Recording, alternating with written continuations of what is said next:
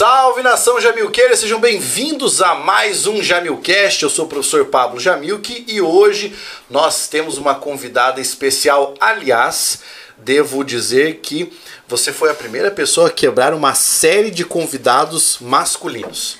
Olha que marco, né?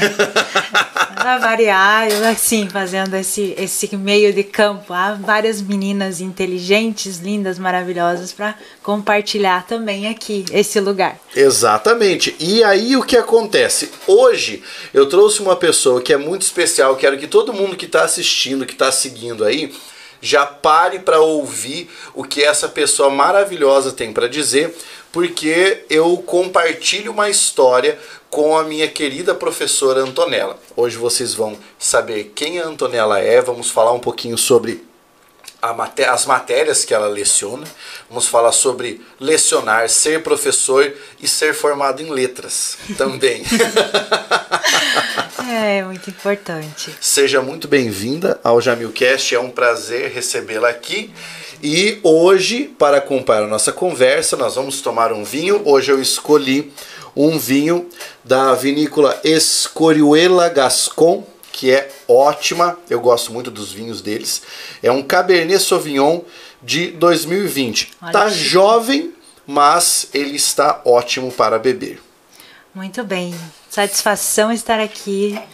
O Pablo aqui, além de tudo, é um amigo, né? Ele é, hoje é meu aluno mas o Pablo, a gente já estudou junto letras, né, na UniOeste há uns anos atrás, e é uma satisfação imensa estar aqui contribuindo um pouquinho, contando um pouquinho da minha história. Que maravilha.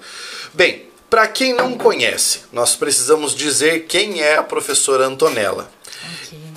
Eu faço algumas perguntas protocolares, mas dessas perguntas uma eu vou deixar de lado. Eu sempre falo para a pessoa se apresentar dizendo o nome, a idade e o que faz. Ai. Mas existe aquela ideia de que diz que mulher não gosta de revelar a idade. Não temos esse preconceito. Ah, né? não, então sem problemas. Vamos lá. Seu nome, sua idade e o que você faz. Assim, eu, meu nome é Antonella, né? Antonella Marques Neves. Eu, na verdade, já estou nos 36 passados, né? Porque eu, menos de um mês já completo os 37. É, eu, na verdade, eu formei né, ali na Univel e tenho o curso na, na, na UniOeste. Fiz o mestrado depois né, de fazer algumas quatro pós-graduações em direito e aí eu fiz o mestrado na área da educação, né? E tenho ali algumas aulas ainda faço algum, algumas matérias do doutorado, aí eu dou aquela, né? Será que vou ou não vou? E eu tô encebando, mas eu acho que eu vou acabar indo, ter, concluindo, né? Esse o doutorado também, né? E a, a vida acadêmica ela não tem fim. Não só para garantir. E além de tudo, você é advoga. Advogada, sim. Então, assim, quando a, o início da minha vida profissional, né? É, vamos lá para 2003. e eu digo até para os meus alunos, eu falo, tudo começa, a carreira da gente começa quando a gente entra na faculdade. Não se, não se iluda. É verdade. Os teus colegas estão te filmando, os teus professores estão te filmando e ali no teu corpo de trabalho, as pessoas com quem você convive, elas já estão observando seus passos. Então é muito importante a gente ter essa ciência também de que o nosso comportamento, de a, a, como a forma como a gente leva a sério os estudos e tudo mais, vai refletir justamente na nossa vida profissional. E comecei lá, em 2003, na Univel e em conjunto na UniOeste. Eu lembro que na época eu tinha a intenção, ah, será que vou embora? Eu passei em faculdades fora em direito. E aí eu não queria ir embora, porque eu era uma terneirinha. E aí eu fiquei em casa. Falei, não, eu vou ficar em Cascavel mesmo, que farei as duas faculdades. Aí comecei com a letras italiano uhum. e o direito na Univel e assim seguia a história. E daí no direito eu achava muito importante o estágio. Uhum. E aí as coisas começaram a complicar. E complicou um pouquinho por, por questões da, das, do horário, né? Uhum. Eu, de manhã eu estava na Unioeste, de tarde eu estava num, num estágio e de noite eu estava na Univel. E assim foram alguns anos da minha vida. mas que eu lembro com saudades. Aliás, eu gosto tanto da universidade que não saí de lá. Pois é. Vamos aqui aproveitar o momento saúde. E olha só, o Aurélio já mandou ali, Aurélio, muito obrigado aí por você participar. Já uma boa noite para você. Disse: esse podcast tem categoria. Isso é fato. Eu não sei se vocês já repararam, todo mundo que vem pro podcast sempre traz uma bagagem sensacional. Vocês viram agora, só pelo que a Antonella falou, o que foi que ela já fez, o que é que ela estudou, e principalmente o fato de ter continuado a estudar, né? Isso é uma coisa sensacional. Vamos ver se o vinho tá bom? Muito bom, adoro vinho. Aliás, minha bebida preferida. Adoro um vinho. Olha só. Olha só, a gente já tem até temos uma, uma colega de faculdade que já está assistindo. Duda, uma boa noite para você. É minha colega de sala, tá? E a galera já está acompanhando. Carlos Eduardo, Cícero Pereira. Digam aí de onde vocês estão falando, né? o que é que vocês estudam, para que vocês estudam, qual é a, a, a, ambição, a carreira de vocês, porque a gente vai discutir sobre isso aqui. Então, prof, eu chamo de prof, prof. porque apesar de nós termos sido colegas, hoje a Antonella é minha professora. Ela me dá aula de direito civil. Né? Exatamente. E nós estamos na matéria de direito civil eu, eu lembro que eu até anotei, relações jurídicas. Relações, até anotei. Relações jurídicas, importante. E o caminho é longo do o civil. O caminho é longo, né? É. A gente tem todo ano civil todo ano, do início ao fim. É maravilhoso. eu falo, eu brinco com vocês, o código já é maravilhoso porque ele tem tudo da tua vida ali, né? Desde o princípio teu, antes, a gente fala desde a teoria da concepção. Por quem não é do direito, não vai ser muito legal. Mas ele, o direito civil, ele pensa na tua vida desde o teu. É antes de você chegar, e aí ele acompanha toda a sua evolução, né? Eu queria te perguntar uma coisa. Você teve duas escolhas de graduação, letras e direito. Uhum. O que te motivou a fazer cada uma delas? Ah, as duas têm muito em comum. Aliás, estamos aqui.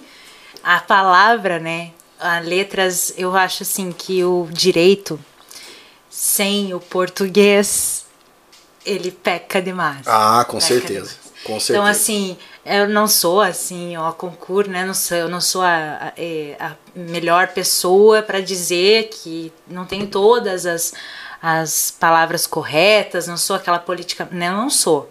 Mas eu sei o quanto é importante numa petição, num na, na tua na questão da oralidade, na questão da, da tua da tua postura, a leitura e o conhecimento do direito em si, ele bitola. A gente precisa ter essa leitura de outras, da literatura, de outras obras, a gente precisa é, perambular em outras disciplinas. Essa multidisciplinaridade nos torna profissionais melhores. Uhum. Então, assim, caminhar na filosofia, caminhar na psicologia, caminhar na letras, né, no português, nas áreas da educação.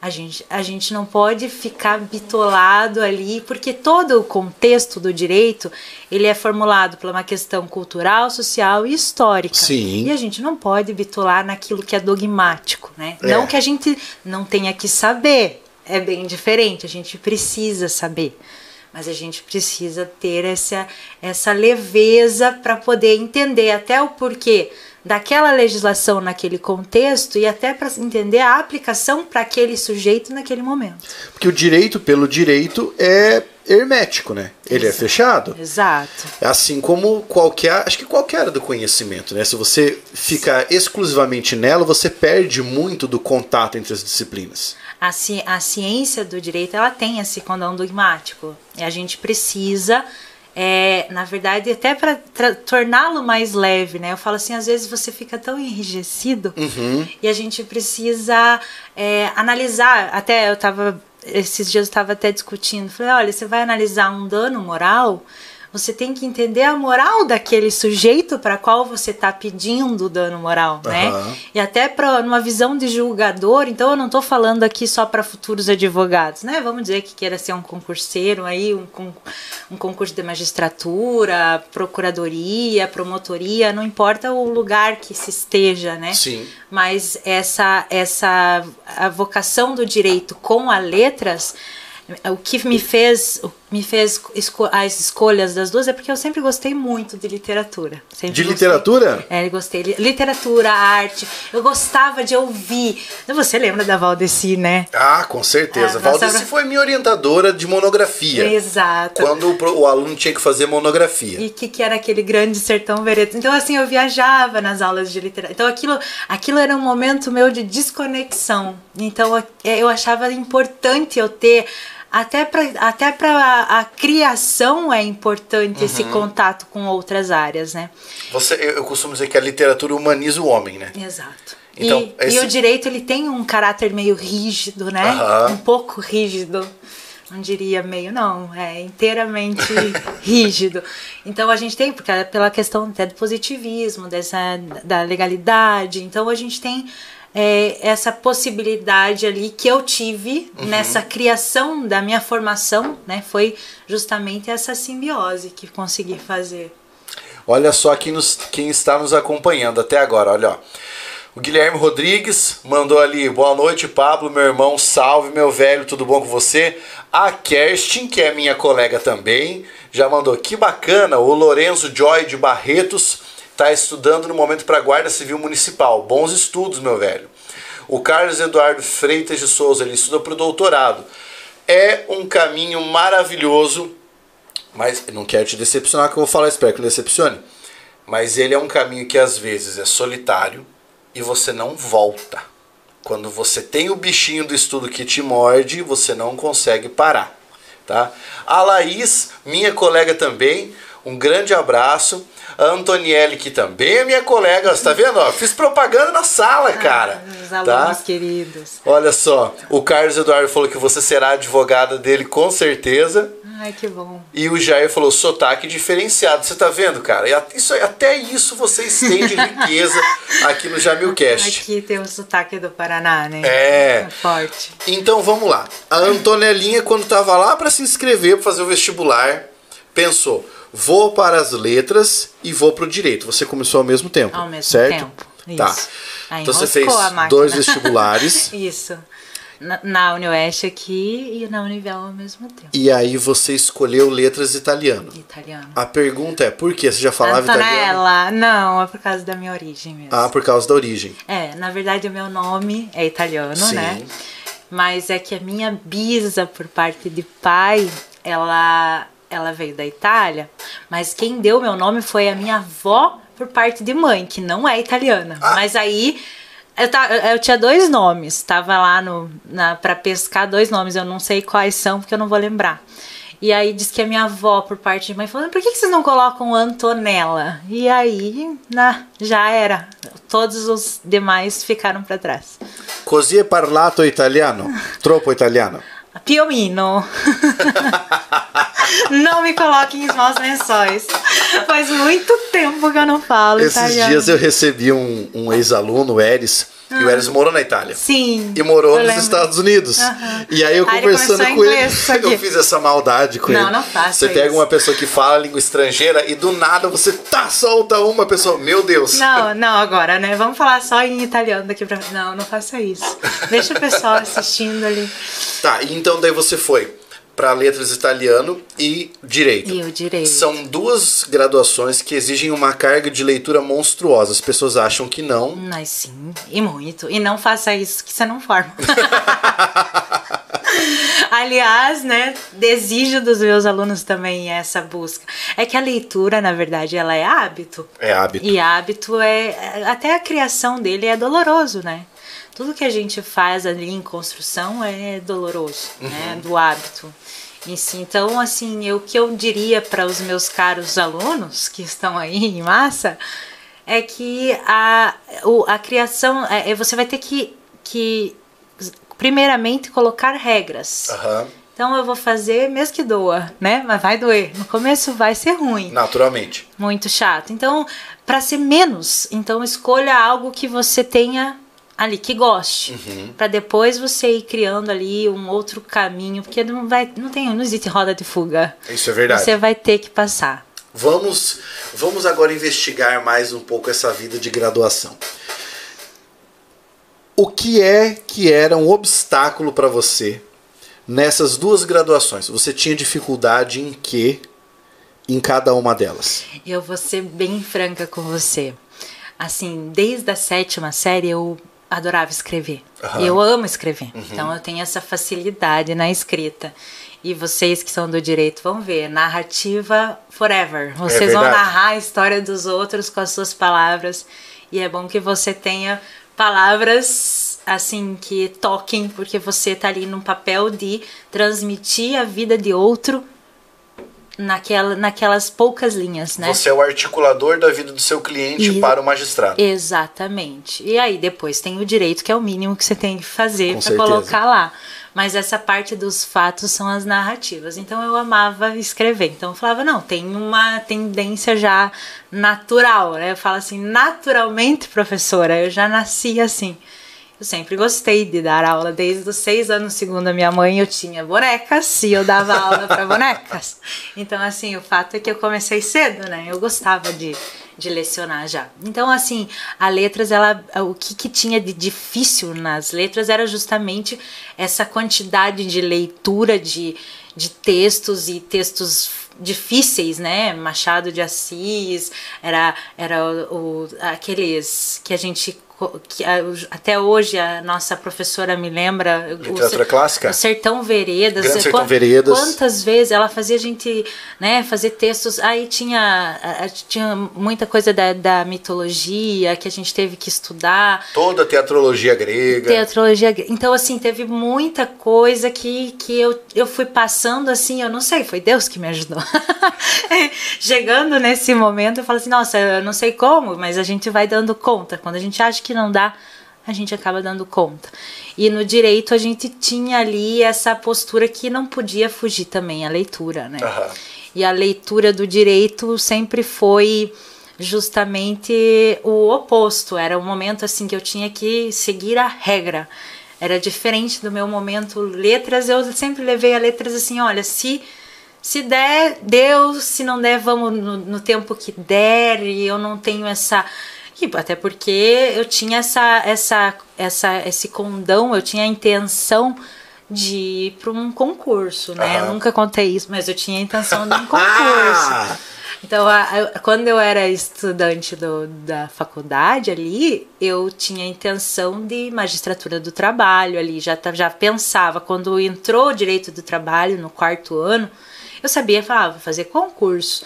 E quando entrei para quando a matéria de direito do trabalho, a professora Mona Lisa, um dia ela vai ouvir, vai ver. Ela me instigou, falou: "Não, você tem, né, colocou eu numa audiência simulada como magistrada". Eu falei: "Pronto, me encontrei, é aqui". e aí foi que começou esse interesse maior ainda pela via do concurso, mas aí não durou muito tempo, porque daí eu fui para Curitiba em seguida que eu formei. Aí fiz pós-graduação em Escola da Magistratura do Trabalho, uhum. em Curitiba. E quando eu fiz essa Escola da Magistratura do Trabalho, eu comecei a enlouquecer. Falei, nossa, o pessoal tá estudando 12, 13 horas por dia. Eu falei, não vou dar conta disso, né? Uma pessoa que gosta de conversar, igual eu, imagina, ia ficar falando com as paredes e tal. Aí eu falei, não, vou, vou pra, pra tentar um trabalho, um emprego. E tive a, a sorte, a oportunidade, que eu acho que é Deus também que coloca isso, né? Porque toda a minha, a meu período aqui durante a faculdade eu estagiei. Uhum. E estagiei em escritórios maravilhosos, né? Que era no grupo da Marã, que depois fui pro Dalpiva, né? Dalpiva e o Huberto Malman. E aí depois passei naquela prova da Justiça Federal, fiquei de estágio de meio período na Justiça Federal nesse tempo de faculdade, que foi maravilhoso também. Tinha hora para festar, não era só de estudar, ah. né? Eu tinha, a minha sexta-feira era livre. Aí eu, depois da, da desse momento de, de escola ali, da, da faculdade, que era os, os estágios, isso já me deu já me deu subsídio para tentar uma, um outro trabalho em Curitiba, mas eu tinha já a visão em Curitiba, tipo, eu tenho 500 mil faculdades de direito em Curitiba. Eu lá, né, do, do interior do Paraná, chegando na capital, e aí eu consegui trabalho com o Ricardo Calderon. Uhum. Hum, ele é o gênio do direito civil, adoro ele, um abraço para ele uma hora a oportunidade que eu tiver em Curitiba, eu sempre passo por lá, né? Eu aprendi muito com ele, com a Tatiana, que é a irmã dele. E, ele, na verdade, ele é sumidade em direito família e, e a, a questão do direito civil prática, ele, ele sempre foi, assim, um professor. Porque ele era professor na época da FGV, Aham. em Curitiba, e hoje professor da Abdeconch, né? Então ele tem uma cadeira importante, assim, hoje da pós-graduação também. Então ele hoje está, acho que no doutorado dele, da, ele defendeu esse ano o doutorado ali na Federal, em Direito Civil. Então, assim, ele me passou muito conhecimento em, em, em curto tempo, né? Que eu fiquei um ano ali. E aí eu falei, não, quero voltar para casa, Cascavel. Cascavel puxa as pessoas, né? Poxa, atrai. Eu só digo pra vocês, Cascavel atrai. E eu falei, não, aqui, aqui também tem essa questão nossa, né? Que a gente. na- não sou nascida aqui, mas criada aqui. A gente acaba tendo mais oportunidades. E foi o que me trouxe de volta, foram as oportunidades. Que maravilha. Olha só quem já está acompanhando aqui.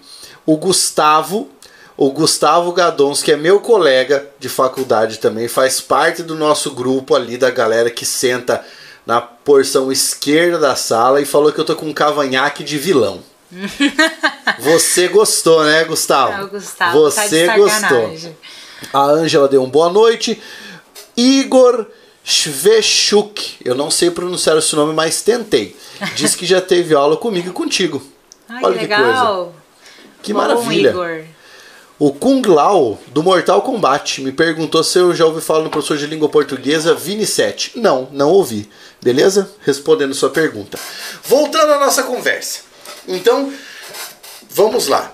Duas graduações ao mesmo tempo.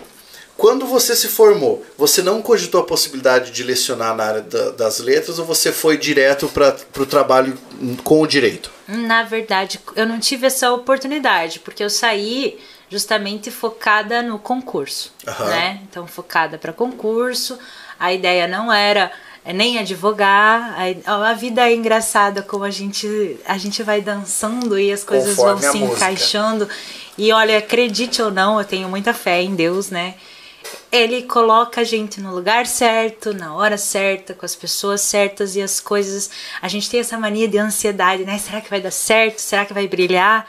E cada um tem a sua luz e cada um tem um lugar para chegar, né? Então, assim, eu acabei que fui vendo no tempo passando e as coisas acontecendo e cada vez assim é, que eu cogitava ir para um lado abriam-se outras portas e eu acabava ficando onde eu estava, que era justamente para o lugar que é onde eu tinha que plantar a minha semente, que eu acho que o professor ele é justamente ali uma a gente acaba sendo, né, é, um provedor de, de ideias, né? A, a gente está o tempo inteiro plantando sementinhas ali, adubando e ter, fazendo, olha, vamos, vai dar certo, vai brilhar. E é isso, eu, eu- minha satisfação na docência é gigantesca. Eu não sei se você tem essa mesma impressão, mas eu tenho a impressão de que ser professor é um sacerdócio. É.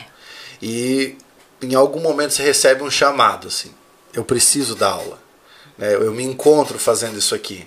É, a maior sensação de felicidade, olha que engraçado, foi quando eu cheguei na sala de aula e na verdade não foi tão rápido, né? Eu comecei a lecionar ali 2013.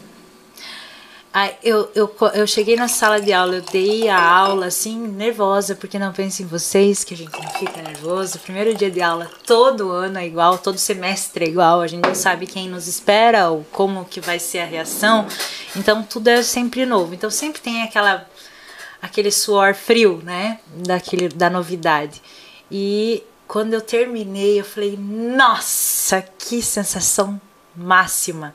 Tô no lugar certo, sabe aquele momento de Você pensa, que tesão que é dar aula. Exato, exato. É aquela coisa, nossa, que gostoso, é isso aqui, é isso aqui que é meu, era pra mim, sabe? A sensação de que eu ia justamente, teve anos que muitas aulas seguidas, assim, manhã e noite, assim, eu não conseguia sentir o cansaço da alegria que eu tinha de estar ali, sabe? De olhar uhum. aquelas caras na sexta-feira à noite e falar: olha, vocês não vão pro bar, vocês vão ficar aqui. é o castigo do dia, vocês vão ficar aqui até as dez e meia da noite. E assim era todos os dias, as sextas-feiras, as quintas. Mas é gratificante demais dar aula, né? Até hoje, na sua carreira como professora, qual foi a situação mais inusitada pela qual você passou? Ai, são várias, né? Você vai ter que contar do quadro. Ah, do quadro eu virei meme. Essa é ótima. Ai, ai, acostumar com online é trágico para mim, né? Eu passar nessa transição, mas eu acho que é um caminho, né? Ah, Não sim. tem como. Não tem volta esse Não. caminho. E foi engraçado, porque eu sou muito é, espontânea. Na sala de aula, meus alunos sabem, eu sou espontânea. Se tiver que cair, eu caio, eu levanto, dou risada, a gargalhada vem, a piada sai espontânea e a coisa vai acontecendo e tudo vai fluindo, a matéria vai. Né? E, e a, o que, que aconteceu eu na, na, na sala de aula, na minha casa, como eu gosto de quadro, e eu gosto de passar matéria escrita. Olha, como eu vou estar em casa, eu vou comprar um quadro e eu vou colocar esse quadro atrás de mim. E eu coloquei o tal do quadro atrás de mim. E não tinha onde pendurar. E, né, falei, vai aqui, eu vou segurando do jeito que dá e a gente improvisa. E não deu muito certo o improviso. Eu comecei a falar, tava me bobeando com a câmera, porque a gente às vezes fica idiotinha, né? Normal, normal. Aí eu fiquei me bobeando. A... Quando eu vi aquele quadro, veio na minha cabeça. Eu falei, gente, acidentes de trabalho acontecem e a vida seguiu, mas foi muito engraçado. Aliás, quem não viu esse meme, veja, porque eu olha, eu falei, dá no Faustão é pouco aquilo ali, tá, tá falando a matéria seriamente. Eu já tava meio, né? Eu falei, de repente aquele quadro vem na cabeça e. Vou ob... publicar no meu Insta. Ó, não, obviamente que aqui aquilo ali os meus alunos não perdoaram, né? Não, não, não, não quem perdoa é Deus, prof. Perdo... É, quem perdoa é Deus. E na verdade ali foi a comédia, foi assim o ápice.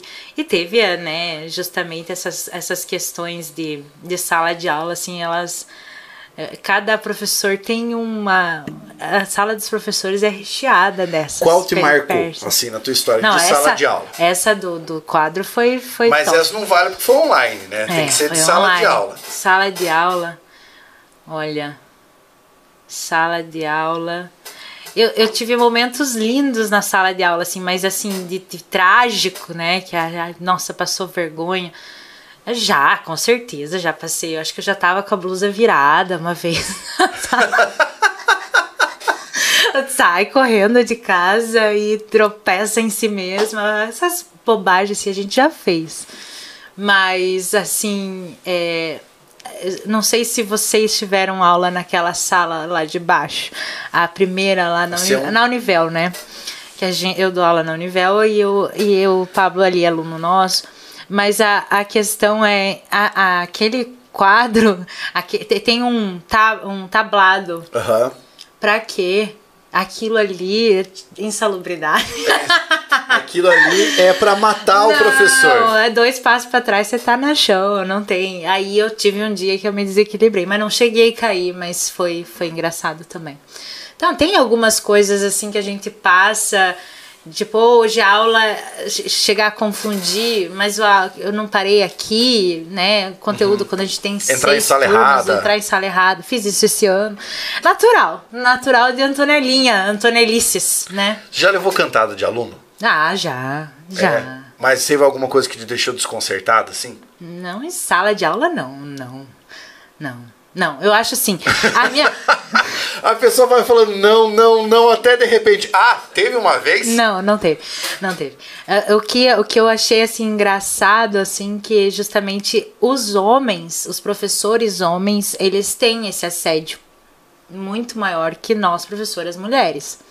Tem um respeito pela professora mulher muito maior. Eu vejo isso. Porque em relação aos meninos, o comportamento dos meninos, os meninos estão de parabéns. Por mais que eles pensem alguma coisa, eles não eles não chegam a externar isso. Tá vendo, pesado? Vocês não são tão lixo assim. Entendeu? Eles podem até pensar, mas eu acho que não sai do mundo das ideias. Agora, as meninas, pelo que me chega, não sei se os professores aumentam, mas existe um assédio feminino maior, né? Em relação também a mostrar o corpo, a, a querer aparecer e tal. Isso é o que contam, que, né? Agora, pelo que a gente vê das professoras ali, não tem esse não tem essa esse avanço. Acho que tem um respeito bem legal assim. Mas é porque também, pelo menos essa é uma leitura que eu faço. É um pouco há um certo constrangimento por parte do aluno menino, né? Vamos imaginar um rapaz que tem ali 17 anos acabou de entrar na graduação. Aí tem aula contigo acho que ele, ele se coloca no lugar dele. Fala assim, ah, acho que eu não vou lá cantar a professora porque eu, por enquanto, tô falando só tipo, bagaça, embaçado. Né? Eu ainda não consigo Ai. me exprimir com clareza. Sim. Né? E vou tentar alguma coisa, vou levar nos dedos. Ó, oh, gostaram de você, prof. A Ana. Paula disse que professora simpática. Você tem que ver a aula dela. Obrigada, Ana Paula. Um beijo para você. E o Guilherme Rodrigues, que tá ali em cima, a turma da fumaça. Ah. É a galera que fica soprando o vapor, fumando pendrive. No meio No das... intervalo da aula. no meio da aula não pode. No meio não deixo. Mas no intervalo, né? Até falei desse vapor, né? Da questão, né? No meio da aula já foi até assunto esse tal de vapor. Aham, uhum. foi assunto, foi caso concreto na sala de aula. Quando você começou a dar aula, você, evidentemente, teve muitas turmas que acabaram passando por você. Sim. Foi 2013. É, 2013, 14, 15. De 2013 para hoje. Hum. Que diferença você sente no público discente, nos alunos? O que, que mudou Ai, que engraçado. De lá pra cá que Tudo. você percebe assim, tipo, cara, essa mudança é muito sensível. Ah, eu acho que eu tô velha também para eles, então eu fiquei um pouco distante, né? Tem essa minha distância da minha maturidade acadêmica também. Mas eu, assim, eu tenho amor pelos meus alunos, eu olho para eles, são meus bebês, né? Meus filhotes, é assim. Isso sempre foi igual. Mas a diferença que eu senti, é, e justamente a gente pega. É, a gente pega justamente a parte ali da, da transição da pandemia, né? Uhum. Isso foi um marco, eu acho, né? Do, do, aluno antes e o aluno depois da pandemia. Por quê?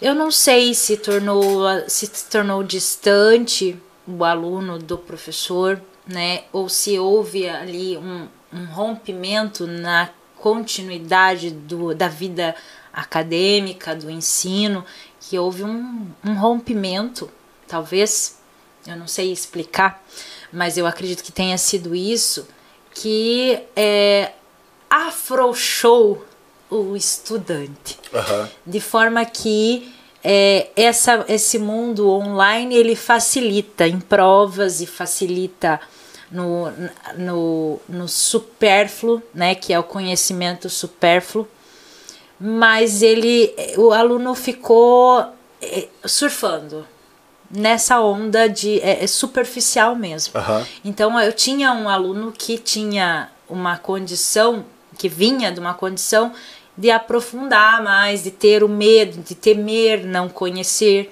E aqui não, eu tenho, eu tenho um conhecimento geral mais superficial e não a necessidade de aprofundar, porque se eu precisar do teu conteúdo, eu baixo um 2.0 e escuto antes de qualquer avaliação. Uhum. Entendeu?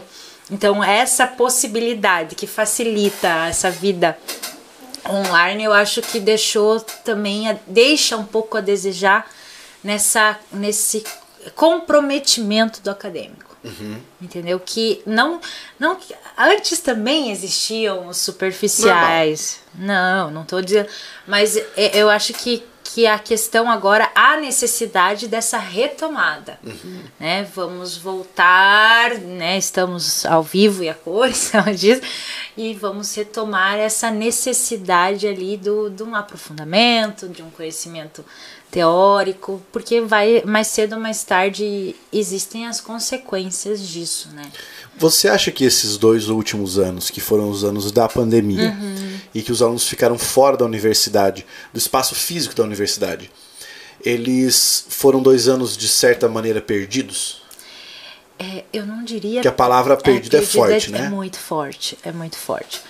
Perdido, eu não, eu não daria por perdido, porque a gente. Toda vez que. Toda perda tem ganho. Aham. Eu parto desse pressuposto. Teve, teve perdas? Teve. E, e as perdas são Bem memoráveis né? e, signifi- e significantes. Toda perda tem ganho. Ai, aí toda, todas as perdas ali são memoráveis, né? Então, assim, a, a- de alguma forma a pandemia ela contribuiu, né? Para que hou- houvesse essa, esse, essa, esse, essa perda em Aham. si. Mas eu digo que não foi perda de tempo, ninguém, né, teve a vida paralisada, totalmente paralisada, mas houve. Houve ali, deixaram cicatrizes, deixaram marcas e vamos ter que correr atrás desse desse período ali que deixou lacunas, eu Porque diria. aqui nós estamos falando, nós estamos pegando uma perspectiva que é a do ensino superior. Uhum. Mas vamos considerar esse mesmo prazo em relação ao ensino médio, ao ensino fundamental, Uhum. né? Temos muito trabalho pela frente. É isso que eu até comento com os meus colegas. Porque vai chegar um aluno deficiente, querendo ou não, vai chegar, vai chegar um momento que aquele que estava sendo alfabetizado parou ali. Né? E ele tem que correr atrás de todo aquele de todo aquele percurso, porque é o que eu te falei, não existe caminho das pedras, a gente existe o, o percorrer. A gente Aham. precisa passar, transpor as, as pedrinhas ali. Não adianta a gente a gente dizer que não vai ter consequência, porque esse aluno já vem com a consequência. Mas aí é o que eu falo, existe, existem professores que, que pensam nisso, né? Eu acho que isso é muito importante do docente em si.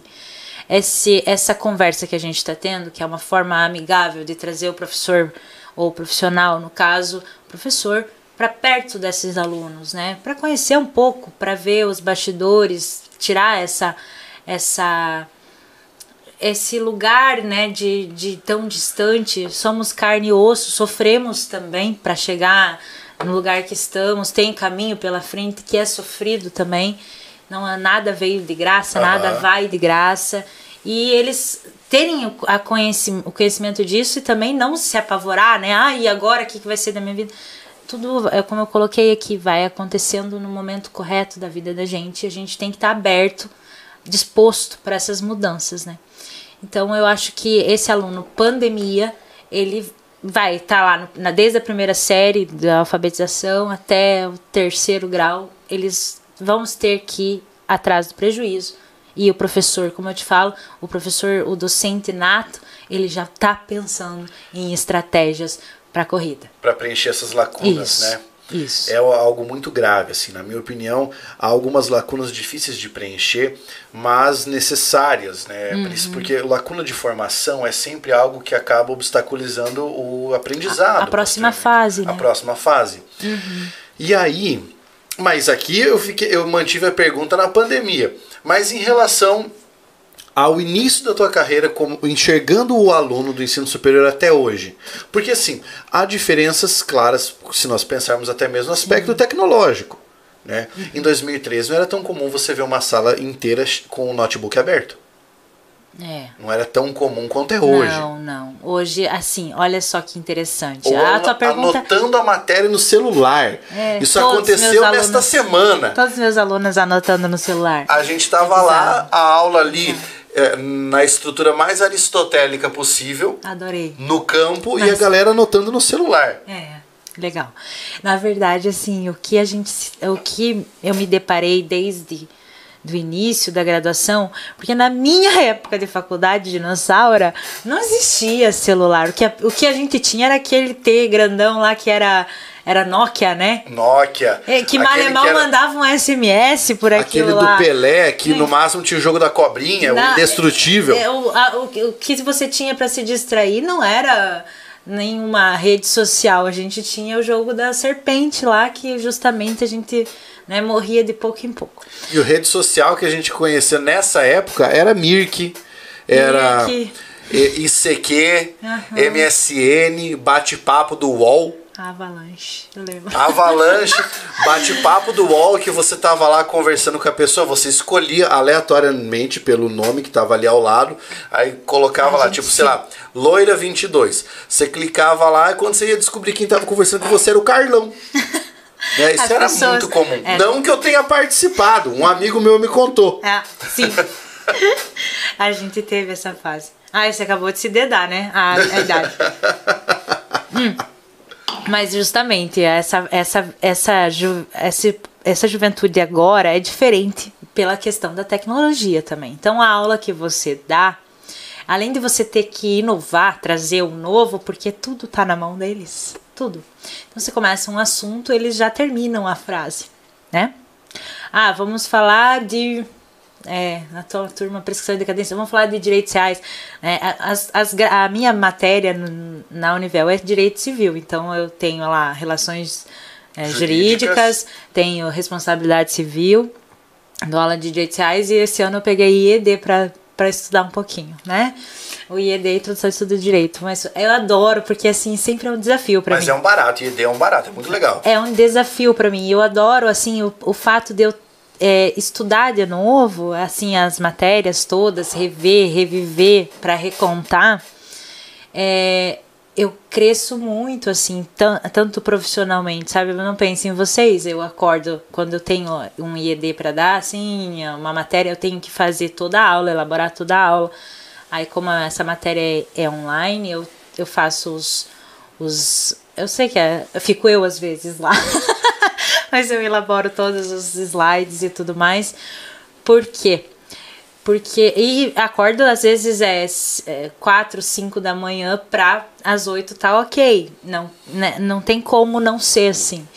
E eu acho que o importante é que a gente se exija isso, porque por mais que eu tenha tido essa matéria, conheça a matéria, conheça os autores, reler, você redescobre muita coisa Com certeza. né? A tua releitura, ela te faz um novo texto. É muito, é muito interessante como a tua interpretação numa primeira leitura é uma, numa segunda leitura ela já pode ampliar a tua cognição ali. É muito interessante. Sabe uma coisa que eu vejo, e eu acho que isso tem muito a ver com a pandemia? Na aula online, é muito comum o aluno assistir, de repente ele sai da sala do bate-papo, né? Do, do Zoom ali que a galera tá usando. O Zoom pode me pagar uma comissão agora que eu fiz propaganda para você. Mas assim, isso ficou, isso se tornou um hábito tão comum na época da aula online que hoje eu vejo isso muito na aula presencial. Então o professor chega e fala: Oi, beleza? Conversa um pouquinho, de repente você vê 10 pessoas levantando e saindo ao mesmo tempo. Cara, isso dá um desespero, porque em mim dá um desespero porque eu sou professor. Aham. Se 10 pessoas levantassem e saíssem, eu- eu- a primeira coisa eu ia até a porta e falar: Ué, o que tá acontecendo, galera? Sabe? Isso é, para mim é muito desesperador. Mas eu notei que isso ficou muito mais forte Depois, depois, da, da, pandemia. pandemia. Aham. Porque é como se fosse um espelhamento. Veja que coisa curiosa. Não é mais o real influenciando o virtual, é o caminho É inverso. o caminho inverso. Isso mostra que as pessoas estão vivendo relações virtuais e que mesmo você encostando nelas, elas acham que a relação ainda é virtual. Quer dizer, eu não estou gostando disso que eu estou fazendo, que eu vou levantar e sair. É. Isso em sala de aula é gritante. Também. É, esse comportamento, é, o que você me, me questiona é justamente esse comportamento. Houve a mudança do comportamento? Houve. É outra, é outra faixa etária, é, o, o comportamento é diferente, a forma de você atraí-los também é diferente. Você tem que ter essa ligação com a novidade, né? E, igual eu te falei, eu- dava aula de relações jurídicas, o que era impossível já não é mais. É verdade, é verdade, é verdade. Aprendendo, né? É verdade. Esses dias ela, ela deu um exemplo sobre comprar um terreno em Marte. Falei, isso é impossível. Falei, então. Não é já não é mais. mais. então, estamos aqui para tratar que não é mais um objeto impossível, logicamente validado já pela é, metaverso, né? Pelo metaverso. É, então- Agora vamos aproveitar que tem muita gente aqui que está assistindo que é estudante na área do direito e eu vou tirar umas dúvidas minhas. Ah, então Também. vamos lá, né? A primeira dúvida é: para o indivíduo ingressante no, no mundo No do universo direito, do jurídico. é é muito hostil esse mundo? Hostil no seguinte sentido: você não pode ir assim daquela maneira inocente. Não, a inocência não faz parte. Não faz parte. Aliás, a gente é, é engraçado porque assim, eu nunca fui, eu nunca tive tanta malícia da, das pessoas. Eu não eu, eu, eu saí do daquele daquele hall de amigos com 17 anos, da minha bolha, né? Minha bolha estudantil e entrei na faculdade de direito e lá na sequência logo em seguida hum, dentro de um escritório grande.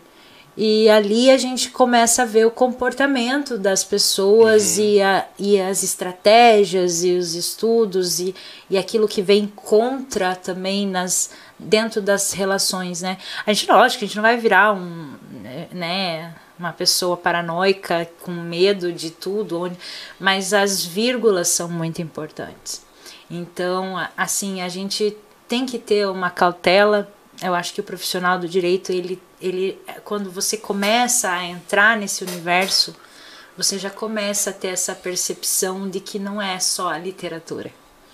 Existe o. Maquiavel, existe o Maquiavel que pode estar do teu lado, existe aquelas a, as, a- os momentos de tensões, né, que são as tensões processuais. Só que eu sempre tentei e eu acho que essa é a melhor forma da gente ver o direito, que o direito ele tá para solucionar conflito, não para trazer mais conflitos. Então, o que eu tento trazer para os meus alunos justamente é que a, às vezes a gente consegue resolver muito melhor um problema numa conversa, num diálogo ou na tentativa de uma tratativa amigável do que no duelo de sangues, né? Então, assim, ah, eu vou tentar derrubar aqui, ou trazer uma prova colar, ou fazer essa essa malícia, essa maldade, ela nunca me pertenceu, embora eu sei que ela exista no direito.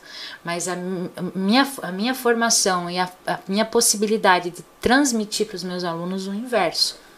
Né, de que existe, logicamente, o mal, a gente tem que estar atentos às, às, às más intenções, que nem tudo são flores, né? Às vezes as pessoas estão procurando um motivo, uma razão para te derrubar e você nem sabe por quê. Né? Você nunca fez nada para a pessoa Aham. e ela já tá na estratégia, né? Mas assim, eu sempre tive, é, como eu te falei, é, é, aí eu tenho, eu peço sempre a iluminação do Espírito Santo, da minha fé e tudo mais, porque existem essas, ar- esses momentos ardilosos no direito. Mas que a gente tem que buscar, como um jurista, é, um comportamento pacífico. Porque você, estudante do direito, você está formando para solucionar conflitos, não para trazer lenha para a fogueira, né? Então, assim, esse meu instinto apaziguador, justamente ele acaba às vezes solucionando o conflito de uma melhor forma para o meu cliente. É isso que a gente tem que pensar também. Existe preconceito no- dentro do mundo jurídico? E Preconceito em relação em relação ao que? à sua origem, em relação à, à aparência, em relação à vestimenta, ao Ah. poder aquisitivo, todas essas questões. Olha só. É uma pergunta longa. É, bem longa. Eu vou te dizer assim, Pablo, pelo, pela experiência que eu tenho, né?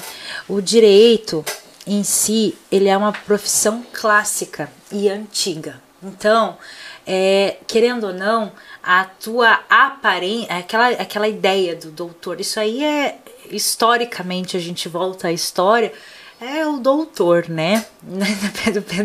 Dom Pedro. É o doutor, é o doutor. Então, assim, a gente, a gente querendo ou não, a gente, a nossa imagem, ela está vinculada, o, o, o profissional da área do direito, ele está vinculado a essa imagem de seriedade, de clássico e cumprindo o clássico, né?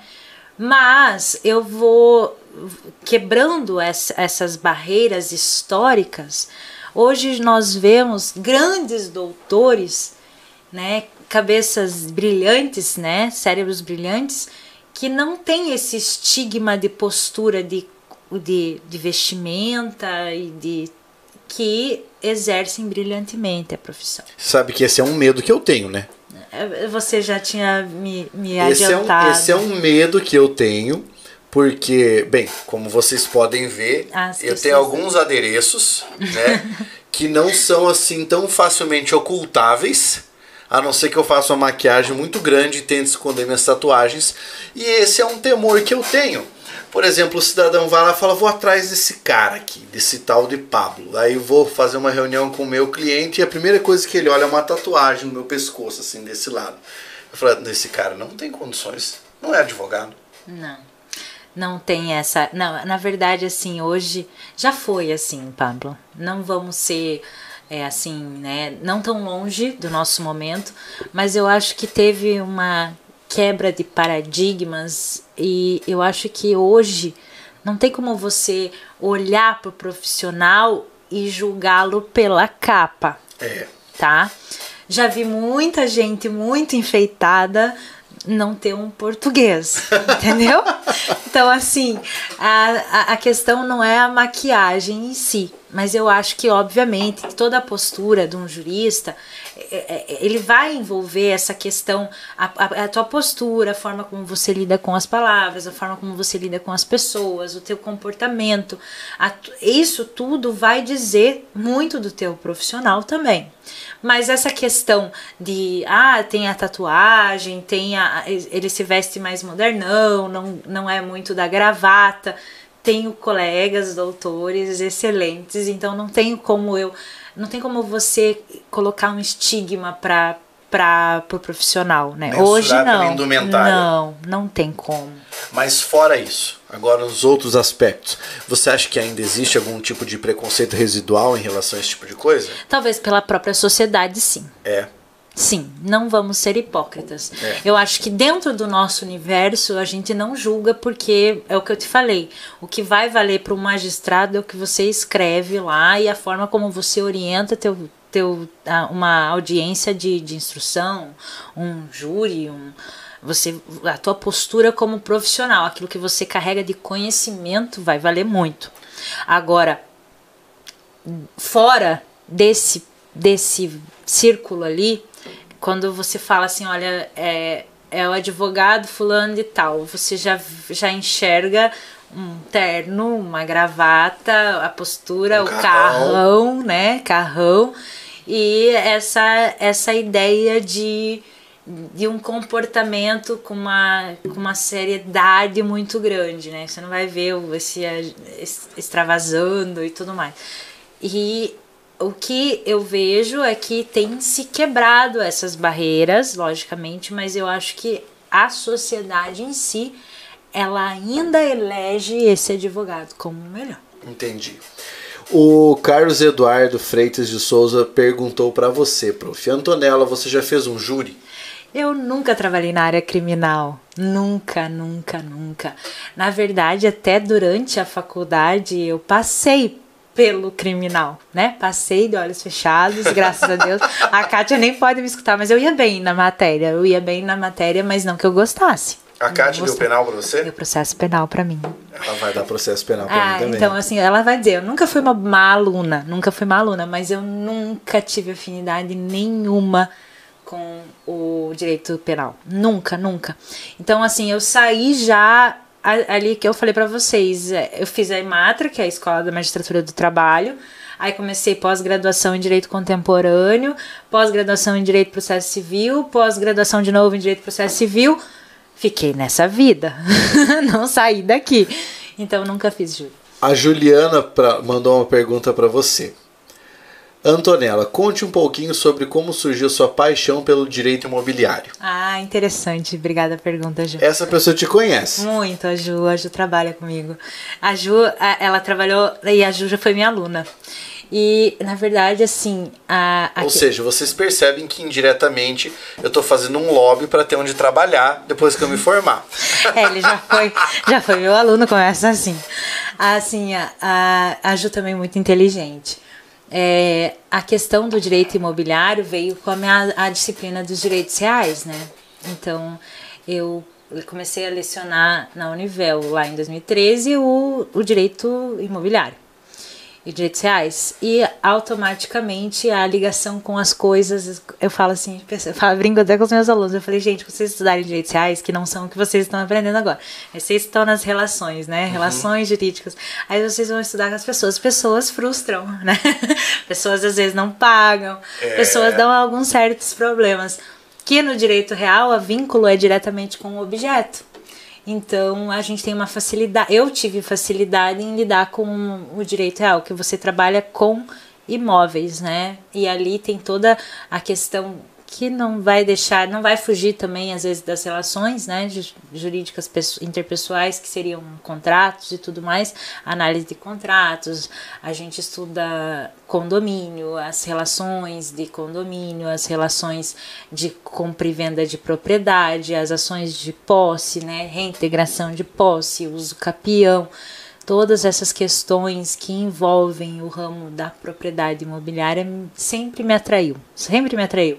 E ali foi quando iniciou o, o meu estudo que eu falei assim, nossa, esse aqui é um nicho muito interessante. E justamente me aprofundei, hoje é o, é o meu marco de, de bandeira no meu escritório, é o direito imobiliário.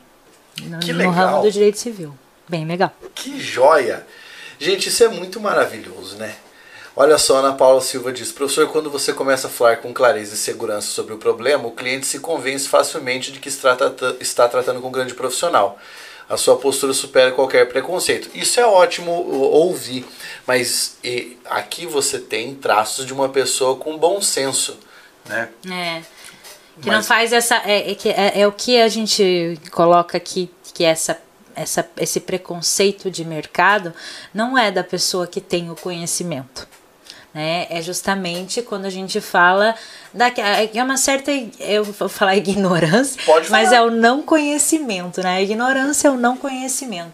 A pessoa que ela ela desconhece, ela julga muitas vezes pela aparência. Não que é o que eu falo, isso não existe dentro do nosso universo mais, uhum. como um preconceito. Mas talvez, igual você fala assim, num, num, num jogo de, de na advocacia, em que você tem que criar um nome, criar uma. Eu acredito que isso não será, sabe, Pablo? Eu acredito que isso não será. Mas é, você me pergunta assim, ah, friamente, existe esse preconceito? Eu acredito que existiu mais forte. Uhum. Né? E isso tem se quebrado, esses paradigmas, porque quando você conversa com uma pessoa e você sabe o quanto que ela. Você consegue entender a capacidade e também está muito relacionado ao resultado.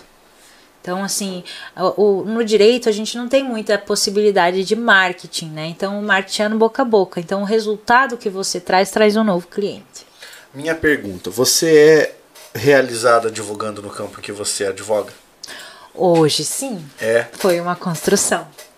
Porque, assim, realizar. A, a, a, o que me deixava sempre muito feliz era a docência, sabe? Eu sempre fui muito realizada na docência. E a advocacia, eu fui construindo ela em mim. Né? Porque eu sempre tive esse, esse, essa. Esse, esse, eu, como eu era muito da, da arte, da filosofia, da literatura, eu gostava da, da, da psicologia, é, era, era um, mais voltada para o ser do que para o ter, né, em si. E o direito ele tem, ele tem muito a ver com o patrimônio, ainda Sim. mais, né, patrimonial. Então, eu estou muito ligada às coisas a, e aí isso foi uma evolução na minha vida de conseguir enxergar isso também como um alcance para as pessoas e eu tá, eu consegui dar uma entrega positiva para as pessoas que me buscam. Para quem pensa em seguir esse caminho, né, nessa mesma linha é, com que você trabalha hoje, que dica você dá? Olha, fora o estude.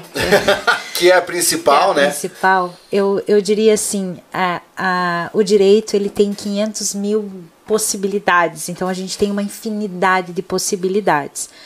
Mas se você, se você é, está iniciando uma carreira ali, está no começo de uma carreira, que é o primeiro, segundo ano, ou a, a intenção advogar é muito bom. Eu vou falar, vou falar de boca cheia, advogar é maravilhoso, tá? É, é, é infeliz quem fala, nossa, não, é muito bom. Só que é, como no concurso tem concorrência, na advocacia também tem também. Tem. E quem vai ficar é quem é bom. Então, para você ser bom naquilo que você faz, você tem que fazer o que os outros não fazem. Que é o estudar, que é o nível hard, que é se debruçar, que é não parar de estudar, porque é interessante quando você vê um colega às vezes em perguntar, porque a gente tem o do Civil, né? Eu e a e a ah, Aproveita e faça propaganda ah, pra galera. Vou fazer aí. a propaganda pra galera. Temos o do Civil, que é criação original, novinha mesmo. É super. Uma criação super interessante do Civil. Ele vem com a, a intenção de capacitação pós a, a, a OAB, né? Você é advogado, inicia a tua carreira ou já está atuando em outra área, surge uma dúvida de direito civil e de alguma situação específica que chega para você, tem a possibilidade de fazer mentoria com a gente, né? Então, essa capacitação posterior é justamente ela surge porque a gente não para de estudar, uhum. entendeu? Então, assim, essa essa capacidade que você vai ter que adquirir com o tempo de, de não não é o, a vida acadêmica ela é brilhante por, por conta disso por não dar a nós o descanso, né? Porque você sempre se dá conta de que você não sabe, uhum. e quanto mais você estuda, menos você sabe. E aí a, a verdade é, é justamente que você não pode parar os estudos ali, estudar firme, dedicação exclusiva para e ter um objetivo. O foco é muito importante. É tá? verdade. O foco é muito importante. Igual eu falei assim, eu nunca, nunca atuei no criminal. Nunca foi meu foco.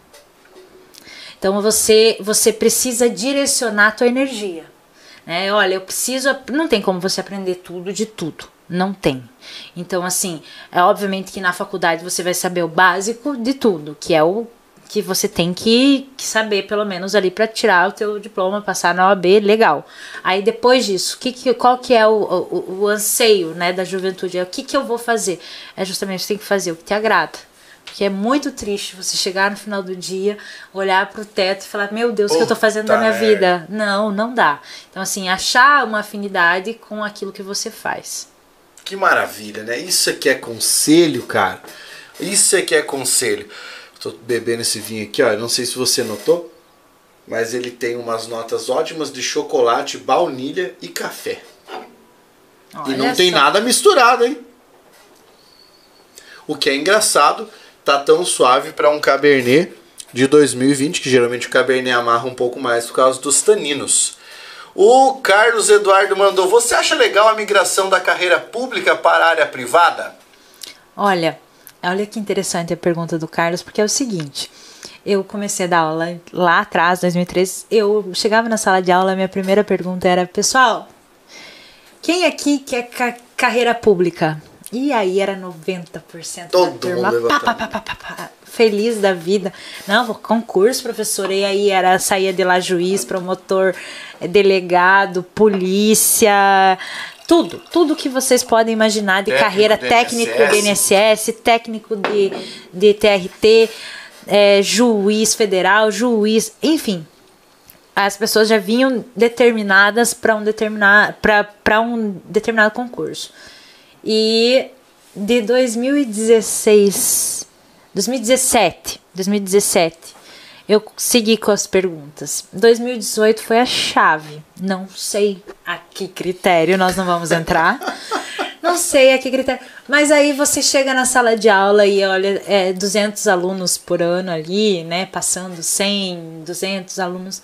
E aí, pessoal, qual que é a, a, a intenção, né? Vocês estão aqui para quê? ou para quem, né? Às vezes é pro pai ou pra mãe, mas é para quem? Para quê? Para se é para você, a gente precisa começar a instigar sonhos, não que você vá ser aquilo exatamente que você colocou, mas é importante a gente instigar sonhos, né? Porque assim, ah, eu tenho vontade de ser juíza, vai, vai, vai estagiar com uma juíza para saber o que uma juíza faz. Porque não adianta depois de passar no concurso falar, pô, vou ficar infeliz aqui. Conheço os magistrados. Era isso que o juiz fazia. É, eu conheço magistrados que se exoneraram, não, tá, não estavam felizes. Então, a migração da carreira pública para a carreira privada, ela vai muito do teu íntimo, né? Você já passou no concurso, você tem uma, uma, uma carreira consolidada, né? Está no lugar que muitos gostariam de estar. e não alcançaram. Ai, por que, que você vai para a carreira privada? Porque a carreira privada você pode ir também financeiramente tanto ou até mais. Nada impede, porque não tem um limite, né? Aham. Então, assim, só que o que, que vai fazer você migrar é justamente essa não, o não contentamento com aquilo que você tem. Se não for isso, não vá. Né? Eu costumo dizer que há uma diferença de perfil né, entre quem prefere a carreira pública e quem prefere a carreira privada. Quem prefere a carreira pública, você pode comparar a uma pessoa que gosta de fazer. Não entendam mal a metáfora que eu vou trazer aqui aquela pessoa que gosta de andar de pedalinho no lago. Porque depois que você consegue chegar até lá, a fila é gigante para você entrar no pedalinho ali, para você conseguir chegar até ali, a fila é gigante. Mas depois que você entra, você tem as margens do lago, que é até onde você pode chegar. E você não importa se você bater o pé mais forte, mais devagar ou não bater o pé, as margens sempre serão aquelas ali. Você uhum. não vai sair dali. Quem gosta da área privada para trabalhar é quem gosta de surfar. É mar aberto. Porque uma hora você tá ali, uh, tô moendo nessa onda, vem uma e te dá um caldo e você pensa, morri aqui. Afogou, já era. Depois tem que e volta e recomeça então, e são ver, recomeços. Tem né? que ver qual é o perfil da pessoa. Eu, Pablo, sempre ouvi da minha mãe, do meu pai, das minhas irmãs, Pablo, você deveria fazer um concurso para ter estabilidade e ficar tranquilo. Eu acho que eu tenho condições de passar um concurso? Sim, eu já até passei em alguns. Mas eu não me vejo fazendo isso, porque eu sou o cara do mar aberto. Eu gosto da loucura que é a iniciativa a loucura privada. Que é iniciativa. Eu também. Então demorou para ter, para eu ter essa essa essa noção da, do, que, do que, que é a Antonella em si. Então, esse autoconhecimento é importante. Então, o que, que eu busco para minha vida? É esse mar calmo, é essa tranquilidade, o pão nosso de cada dia vai estar ali, né? É, é, é justamente. E, e a, o, a iniciativa privada, não, não. Você tem que acordar e ir atrás do pão. Não existe essa coisa de, de tranquilidade. Porque hoje pode até tenha para que sobre para o mês, mas você não sabe o mês que vem. Exatamente. Entende? A Manu mandou uma pergunta muito legal. Antonella, estar dentro da área do direito já te proporcionou alguma crise existencial? Ou questão que você ficou pensando durante bastante tempo? Tipo, é isso mesmo que eu vou fazer? Olha, as crises existenciais, elas fazem parte do ser humano, não só do jurista, né? Então, assim, isso vai acontecer com todo mundo. Ninguém está isento, né? Então, assim, essa, essa pergunta que se faz, olha, estou fazendo. É isso, é para isso que eu vim, né? A, a, a, o que, para que, que serve a minha existência aqui? Estou fazendo o que eu que eu mereço fazer. O que, que eu estou fazendo aqui? Exatamente. Então essa crise existencial, ela vai existir no advogado, ela vai existir no engenheiro, ela vai existir no médico, no professor. Então assim, vão, vão existir momentos que essa pergunta vai ser inevitável, né? Essa pergunta vai ser inevitável. E o que você vai fazer para sair dessa pergunta, que é o mais importante, né? É, é, o que, que te traz a graça de renovar esses votos, né? De renovar esses votos, porque o teu, o, o teu diploma não deixa de ser um casamento. Você pode casar com outro, mas ele ali é um relacionamento. É uma parte da sua história. Claro, claro, ele não deixa de ser um relacionamento. Então você precisa, é, às vezes, às vezes, é, e muitas vezes eu estive nessa pergunta, tipo, mas e agora, né? O que, que eu tô entregando? O que, que eu preciso fazer? Qual o caminho agora? E, e esse, essa crise existencial, ela não pode te barrar de sonhos. Então, assim, o que, que você precisa nesse momento é projetar, né? Projetar com essa aliança que você tem com o teu diploma um novo percurso. Se isso demora, demandar outros estudos, aprofundar outros conhecimentos, eu acho que é válido, é, faz parte, né? Essa crise existencial, ela faz parte. E outra, outra questão que é importante para quem está começando, que tem essa ansiedade, olha, será que vai dar certo, será que não vai? É, todo mundo tem. Você não pode olhar para a grama do vizinho, isso é fato. A grama do vizinho, se tá verde, é porque ele cuida. Ponto. Cuide da sua, faça a sua parte. É, trabalhe assim duro naquilo que você quer fazer. Ah, se eu quero concurso, faça a tua parte. Se você quer advogar, faça a tua parte. E advogar não é só sentar e peticionar. É, exatamente. É, o advogado tem o network, o advogado tem o comprometimento com o cliente, o advogado tem a devolutiva com o cliente, tem o 24 horas business, tem. A gente tem, tem semanas que você não para. Né? E dependendo da, da tua área da atuação, você não vai parar nunca, né? E exige esse, esse, esse, esse teu, esse te, estar apaixonado pelo que você faz.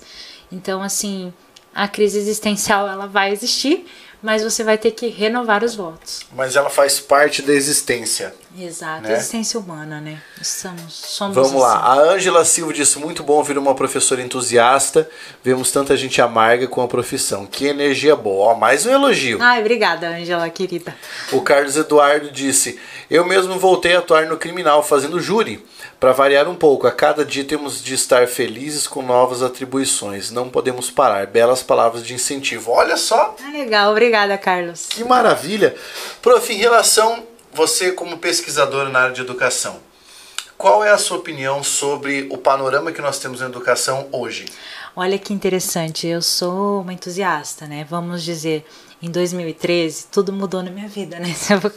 2013 para 2014, eu me, na verdade, um grupo de amigos que não são só da área do direito, área da medicina, área da pedagogia, da, da tinha delegado federal junto, tinha é, pro, pro, procurador é, procurador da República, tinha é, bom, enfim, médico, engenheiro, nós estávamos em 13, numas conversas enquanto o Brasil andava caminhando pelas ruas por aí.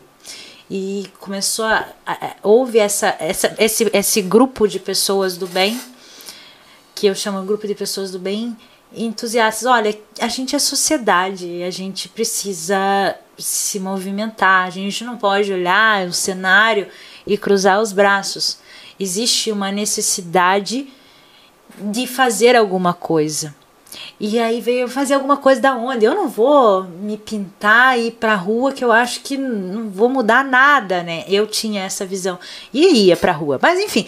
Mas a, a, a questão é que eu, eu, não, eu, não via, eu não via a mudança que eu queria ver. Porque a mudança que eu quero ver não existe outra senão pela educação. Começa por aí. É, essa, essa, essa minha visão que é sonhadora, até um pouco utópica, de enxergar uma possível igualdade, a quebra dessas desigualdades é com uma forte, é uma forte investimento na educação infantil. Então, aí vieram leituras, vieram estudos desse grupo seleto de pessoas que queriam fazer alguma coisa. E aí veio aquele prêmio Nobel de James Heckman, que eu, eu lembro que foi em 2001 que ele ganhou o prêmio Nobel, e a gente estudou a tese dele, interessantíssima, ele é um economista, né? E ele fala assim: olha, não existe como você desenvolver um país, não existe uma forma mais econômica de desenvolver um país se não for no investimento na educação infantil. E aí abriu meu, né? abriu um horizonte na minha frente. Eu falei, gente, é educação infantil. Foco nas crianças, né? Foco na educação infantil, foco nesse movimento.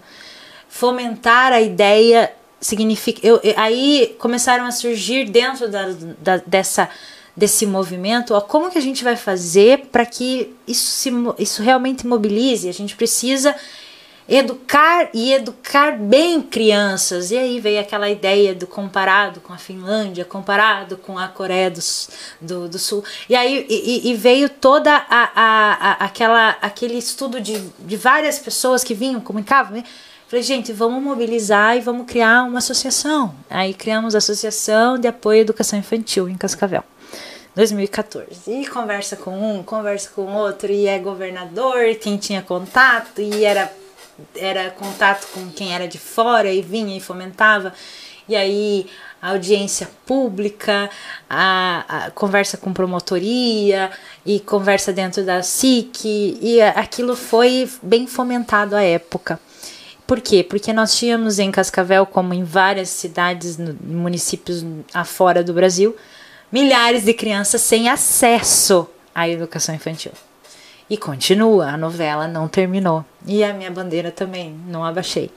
Enfim, aí surgiu essa necessidade que eu vi de fomentar isso, né?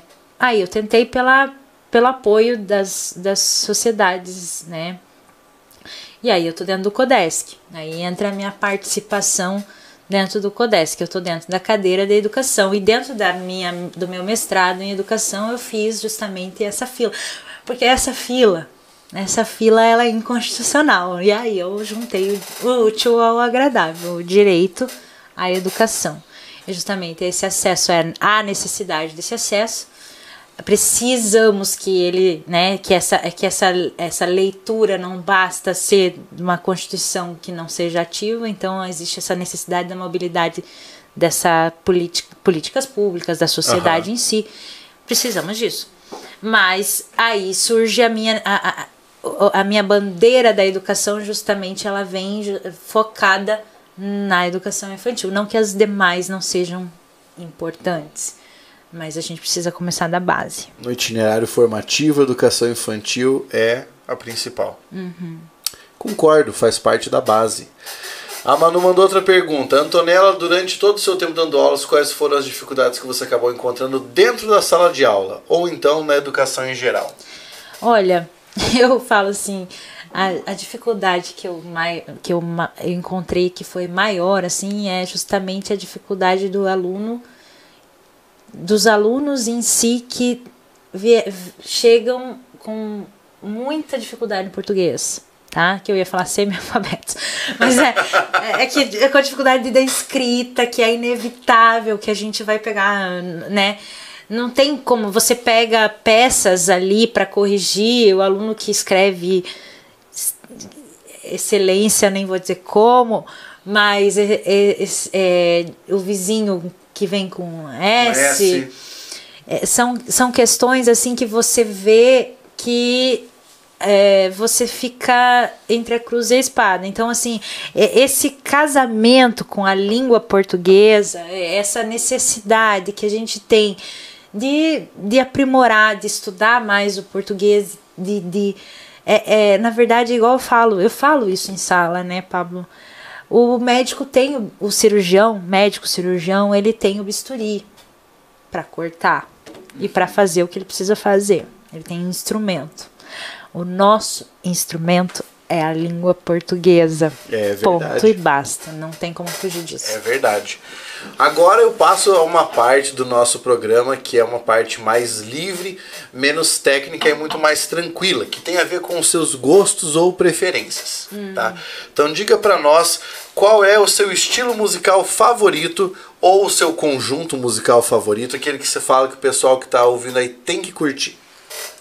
Olha, sou, olha só, eu sou bem eclética para música. Eu amo música. Minha avó era pianista, né? Então, ela gostava de música clássica, gostava de tangos.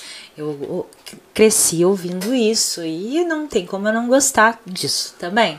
Aí vem morar em Cascavel, sertanejo universitário. Demais. Então é o sertanejão básico, raiz ali, não tem como eu fugir. E o rock em si nunca foi assim, o rock pesado, metal, nunca foi minha praia, mas eu não, não deixo de curtir um ACDC, não deixo de curtir uma musiquinha ou outra do Metallica, não vou dizer que são todas, porque tem umas que eu falo, meu Deus do céu, vai estourar a caixa de som. Mas assim, tem músicas do Metallica que eu gosto, tem músicas do Foo Fighter que eu gosto. Então o rock em si eu gosto, mas assim, Aqui eu tenho mais afinidade, assim. Ó, pra você é pagodeira, gosto de pagode, gosto de sertanejo. Eu gosto do MPB. MPB? MPB. Eu, a, a música é assim, se você vai na minha Alexa lá, tua playlist, de repente começa o MPB na minha casa. E que música dessas da MPB você pensaria e diria, essa música é sensacional? Ai, são tantas. Mas assim, agora o seu Valença vem. Mais difíceis começam agora. Ah, entendi. Né? Então você vai. Aqui é praticamente aquele caderno de confidências, não é, é do tempo desse pessoal. É isso aí. Tinha caderno de confidências que você tinha que escrever ali o que, que você mais gosta. Mas é justamente a, a, aquela. Eu gosto da anunciação. Anunciação. Uhum, da bruma leve das paixões. Você sabe qual, do que fala essa música? Você já fez a interpretação a, dela? A análise dela.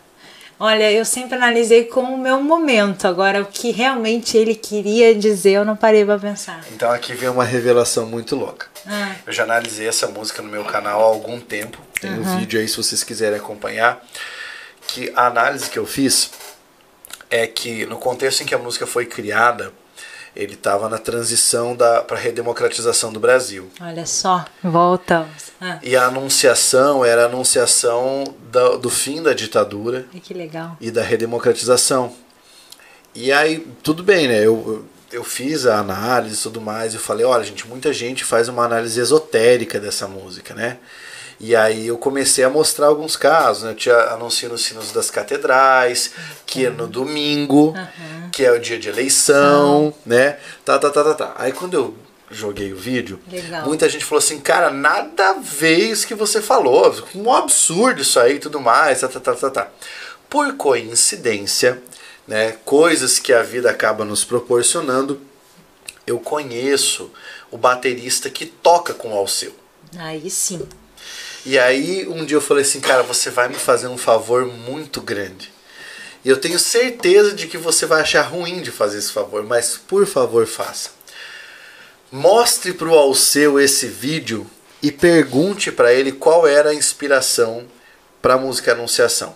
E daí ele disse que ele estava indo para casa dele, ele respondeu isso para mim, que ele estava indo para casa dele, tocando a flauta e daí saiu a melodia, né? E aí, tanto que ele fala que ele estava indo para casa, aquela parte do sol quarando nossas roupas no varal, ele estava passando pelo quintal. Mas a inspiração dela, a anunciação, era da redemocratização. Ai, que lindo! Mais gostei da Legal, música né? ainda, mais gostei. Inspiradora. Sua comida predileta? Olha, eu amo comer, né? Ai, agora, comida preferida, assim, eu sou eu sou uma mineira italiana. Eu gosto de comer italiana. É, massa. Aham. Dá pra ver, né? eu não escondo. Ai. Bebida predileta? Vinho. Vinho? Facilmente vinho. A ah, vinho é ótimo, né? Ah, vinho é. Tem não, erro. Não, é de, bem democrático. Vamos lá, agora essa pergunta é muito boa. Liste para mim. Hum. Você pode escolher quantos você quiser, tá? Olha Mas pelo menos um livro que depois da leitura você diz assim: minha vida não foi a mesma depois da leitura desse livro. Um livro que mudou a tua vida, que você fala, cara, todo mundo deveria ler esse livro. Eu sou Malala. Em relação à educação, eu achei que ela foi fantástica. Ainda mais, é, ganhei de uma amiga, amiga de infância. Quando ela viu que eu comecei a levantar essa bandeira ali, eu sou Malala, mudou que mais ainda fez com que eu olhasse com outros olhos, né? Tanta gente ali perdendo sangue para mudar a história, né? A história da, da educação é importante. Então eu sou uma Lala importante. É, a leitura eu acho válida. É, vamos lá. Três mais mais. Que são tanta. Eu, eu caminhei por tanta. Assim, eu gosto da, da literatura de Shakespeare, eu gosto de, de gostar. Como que era o nome daquele? É, vamos lá. Dá uma pista que eu tento lembrar. É, Sidney Sheldon. Sidney, Sidney Sheldon. Sheldon. Eu amava. Pode ler todos. eu gostava da coletânea. Eu lembro que, que. Na verdade, assim, marcando etapas, tá? A minha adolescência, Sidney Sheldon, eu, eu li e marcou minha, minha etapa ali. Aí, nessa questão, na verdade, na, na vida é, profissional, né? O príncipe, o príncipe é, de Maquiavel, eu acho que, que me tirou um pouco aquela imagem Da inocência. da inocência. Então vale muito a pena. E Malala por uma questão da minha identidade de, de, em relação àquilo que para que, que eu tô aqui. Uma série e um filme. Ai, sério, olha, vou te falar. eu, eu, é, eu, eu, tô, eu tô viciada agora, eu tô, comecei, né? Aquela Shake, Shake Store, Shores. Shake Peak Store, Shores. Acho que é isso. Shake, Peak- eu falando errado aqui. Não sei, eu não conheço essa série. É, é, é tudo água com açúcar. Eu gosto de ver coisa doce, sabe? Então, assim, assisti já várias aquelas. É, murder, aquelas que tinha investigação e tudo. Mas não é a minha praia. Eu gosto de, tipo, pegar um vinho e ficar lá, tipo, romantizando a Tipo vida. Bridgerton. Isso. Assisti aquela que eu que é mais uma novela, eu acho aquela colombiana, como que é o nome? Ah, que, que o ator é lindo, gente, ajuda. Aquela do Jamilcast. Essa aí. essa Não, série. O ator é maravilhoso. É, e, e Colom- que aconteceu na Colômbia, como que é? É, Amor com sabor de café? Como que é? Não sei qual é. Olha, gente, eu não perdi. E eu teve uma época aí atrás que eu maratonava, que parecia um zumbi de manhã. Falava, não vamos perder, e o negócio ia. Quem, como que é? É, Aroma. Amor com aroma de café, um negócio assim. Quem é românticazinha? Havia mas- uma novela, Ah. Café com Aroma de Mulher. Isso, Juliana, obrigada. obrigada. Café com aroma de mulher. Isso aí não é o nome de uma novela do. é pra do ser uma no... SBT? Não, não. Ô, Carlos, isso não é nome- era uma novela do SBT Café com Aroma de Mulher. Juro pra você. Não, é, então, é, é, eles fizeram na Colômbia essa série ali. E o ator, pelo amor de Deus, gente, é lindo. Você não vai parar de assistir. Não vai parar. Nem, não tem como. As meninas que são apaixonadinhas. Ó lá, assim, duas moças já responderam, a Antonielle e a Juliana. É isso aí, Café com Aroma de Mulher. Assistam. Quem não assistiu, assista, que vale muito a pena. Aliás, esse nome realmente era o nome de uma, de uma novela do SBT. Ah, ele é bem o SBT mexicano. era ótimo pra nome de novela, tipo Ó. Canavial de Paixões. Mas ele prende a gente, ele prende. É, a no- é essa sériezinha ali, não tem como. E o É filme? gostoso. Um filme. Ah, eu também eu sou das, das bobaquice, né? Mas existem filmes que não são assim. Não se preocupe, não precisa colocar, tipo assim, nossa, um nome, um filme. Pode ser o filme mais simples. Assim. Qualquer um, não, não, não há problema. Assim, Sem porque é, eu, sou- eu sou terrível pra lembrar nome de filme, mas assim, eu gosto muito de assistir filmes, assim. E agora você me pega. Pra falar, eu vou falar um filme bobo, né? Que são os, os últimos que eu tenho assistido são meio bobos mesmo, assim, de aquelas besterol americanas, sabe? Aquele pastelãozão, assim, Sei. que você ri porque você tá alegre mesmo. Deixa eu ver. Você assistiu Não Olhe Pra Cima? Assisti. Assisti, não olhe pra cima. Mas assim, eu esperava um pouco mais. Eu acho que fizeram muita propaganda pra mim. Daí eu fiquei naquela expectativa e não foi assim a entrega, né? Mas, ai, tem tantos, Pablo, de filme também. Gente, agora eu vou lembrar do nome. Não precisa lembrar do nome, falar aquele um assim, ó, que tem o Leonardo DiCaprio, por exemplo. Isso, vamos. Ah, não, aqui do de Café tem. Não, tem vários, né? Que é, tipo, interessante. Assim. Você gosta de filme do Tarantino? Não. Não. Eu gosto de filmes do Tarantino, tipo Django Livre. Eu assisti Django Livre. Aí você fala, assisti. Eu gostei do Django Livre. É do Tarantino. É, gostei. Gostei, mais de época, assim, né? Hum, vamos ver. Eu gosto dos filmes da, da. Que quando junta aquela linda Jolina Jolie, né? Aham. É, eu acho que ela é ótima. A- os filmes da Julia Roberts eu já vou pela. Já Aliás. Jolie em francês é bonito. Ela já, Bonita, já segue o nome, verdade, né? né? Ela já segue o nome. Mas enfim, são- eu já procuro.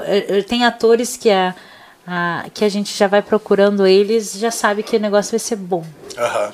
Tipo, aqui esse ator nunca faz filme ruim, né? Exatamente. Isso aí já é selecionado. Agora a última pergunta, Ai, meu Deus. que é a seguinte. Hum. Diga pra nós um Instagram que você segue, que não pode ser o meu, nem o seu, que você acha assim, todo mundo deveria seguir esse Instagram. Ele pode ser porque é engraçado, porque traz conteúdo interessante, qualquer coisa. Mas diga lá, um Instagram que você fala, ó, todo mundo deveria seguir esse aqui porque ele é demais. Assim, eu adoro os, os juristas civilistas, né? Então, eu, eu, eu, e eu gosto da forma como o Pamplona ele traz o, ele traz o direito para a arte, sabe? Então eu seguiria lá, o Pamplona. É. Ele é um civilista, obviamente, magistrado. Lá Ele tem uma coleção, né? tem, ele é excelente. Ele esteve dele na é com Univel O e ainda- Gagliano, não é? é com o Stose. E- Stones. e- Ah, eu tenho essa coleção. Ela é amarela e. Isso, amarelinha. Ele é excelente. Gente, ele pessoalmente, ele é uma comédia. Ele faz teatro, ele toca em banda, ele é juiz, ele é professor. Ele é esse multi, assim, que a gente se inspira. Então, acho legal. Como é que é o arroba do cara? Pamplona, dá uma... Dá um... Dá uma gugada aí. É Pamplona. Lá no Instagram que você vai encontrar. E agora, palavra final para você dar um recado para a galera que tá aí. Depois de você responder a pergunta do Pedro Alvim Ruiz, que é professora, caso pudesse voltar no tempo, escolheria fazer direito novamente? 10 mil vezes. Pronto, tá respondido. Não teria, olha, mesmo que se eu fizesse outra faculdade, que eu não dispenso essa essa essa Possibilidade. possibilidade, que eu acho que a gente o direito casa com tudo. Direito é multi e se eu pudesse, se eu tivesse lá meus 17, faria direito. Novamente. Com certeza. Direito é só acrescenta. Ame isso aí, porque não tem como você você se privar disso. É conhecimento, é você sai mais esperto, menos é, menos passivo, a vida começa a acontecer e você começa a ver acontecer. É interessante. E agora o microfone é seu para você dar a palavra final e é lógico falar onde é que as pessoas te encontram. Ah, sim. né? Indicar todas as suas redes sociais aí pro pessoal já poder adicionar. E é para adicionar. Se não adicionar, hoje de madrugada, tô lançando a praga do dia. Eu vou aparecer ao lado da sua cama e vou dar um gritão na sua orelha para você ir lá adicionar. Muito bem. Então, assim, primeiramente eu vou dar, deixar meu recado final, vou dizer que eu fiquei muito feliz aqui conversando e, na verdade, foi tão natural, né, a conversa, que eu, eu tava assim, meio, ai, como é que vai ser? E Foi tão legal, obrigada pela oportunidade, isso. Pablo, agradecer a oportunidade de estar aqui, de conversar, trocar, ter, ter- ter essa troca com vocês também aí de casa. É, colocar como mensagem final de que é, é- é- não existe final.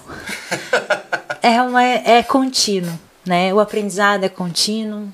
Não vai ser sempre. Você não vai acertar todas as vezes. Você vai aprender com seus erros.